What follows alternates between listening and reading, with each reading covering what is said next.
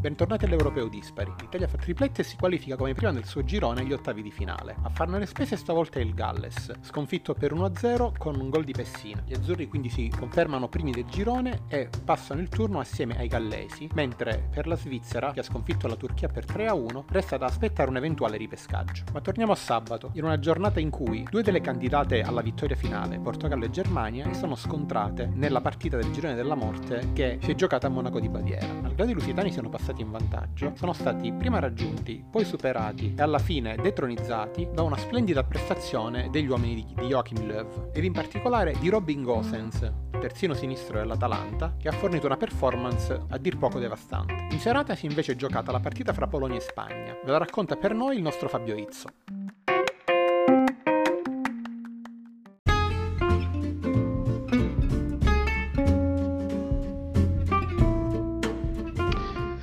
Spagna e Polonia finiscono uno, le due squadre non si fanno troppo male anche se hanno provato a, a eliminarsi l'una con l'altra. Una partita bruttina, partita da guardare che evidenzia grandi limiti, i grandi limiti di gioco della Polonia e i grandi limiti di sterilità offensiva del, della Spagna. Uh, Morata sbaglia il rigore che avrebbe potuto mandare a casa la Polonia e far passare la Spagna già oggi sul 2-1, due gol dati da Orsato abbastanza contestati, il, il gol del vantaggio spagnolo è forse in posizione di fuorigioco, l'arbitro è andato a vederlo al VAR poi ha convalidato la rete, mentre il, il pareggio polacco firmato da Lewandowski è forse viziato da un, da un fallo dell'attaccante che spinge il, un difensore spagnolo prima di andare a impattare col pallone di testa.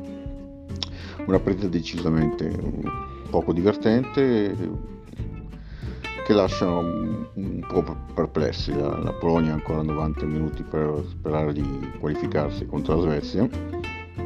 Ogni cosa in questo europeo è possibile, però i miracoli li dobbiamo ancora vedere e la Spagna sarà costretta a giocarsi tutto per tutto con, nell'ultima partita. A presto, un saluto Antonio, un saluto a tutti.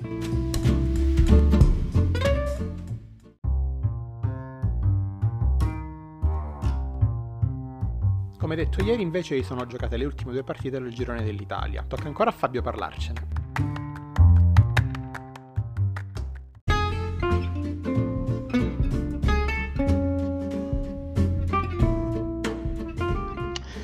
Buonasera Antonio, buonasera a tutti. Eh, si, chiude, si, è oggi scusate, il girone dell'Italia con la vittoria degli azzurri per 1-0 contro il Galles, eh, squadra che all'inizio del, eh, de, del torneo eh, puntava addirittura dando al, al suo allenatore in, in, in Pector in carica perché il vero allenatore sarebbe Ryan Giggs, ma viene temporaneamente sostituito dal suo vice che Robert Page, puntava addirittura al primo posto e snobbava l'Italia dicendo che eh, non era assolutamente favorita.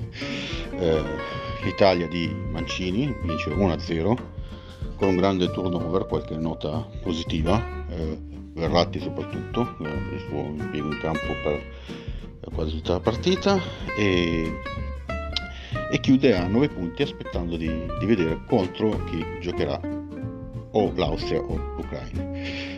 È andata male alla Svizzera che può sperare di passare come terza, per la differenza reti l'Italia si è fermata una sola rete contro, la, contro il Galles e, e, vedremo un po' da qui in poi cosa succederà. La partita di oggi era una perfetta amichevole, il Galles eh, puntava a non prendere troppi gol e l'Italia puntava a non farne troppi. Il risultato di 1-0 penso che soddisfi tutti. Eh, da qui in poi penso che cominci il vero europeo, quello che abbiamo visto fin, finora è, stata, eh, è, stato un preludio, un piccolo aperitivo di quel che, di quel che sarà nei, nei giorni a venire. Un saluto a tutti.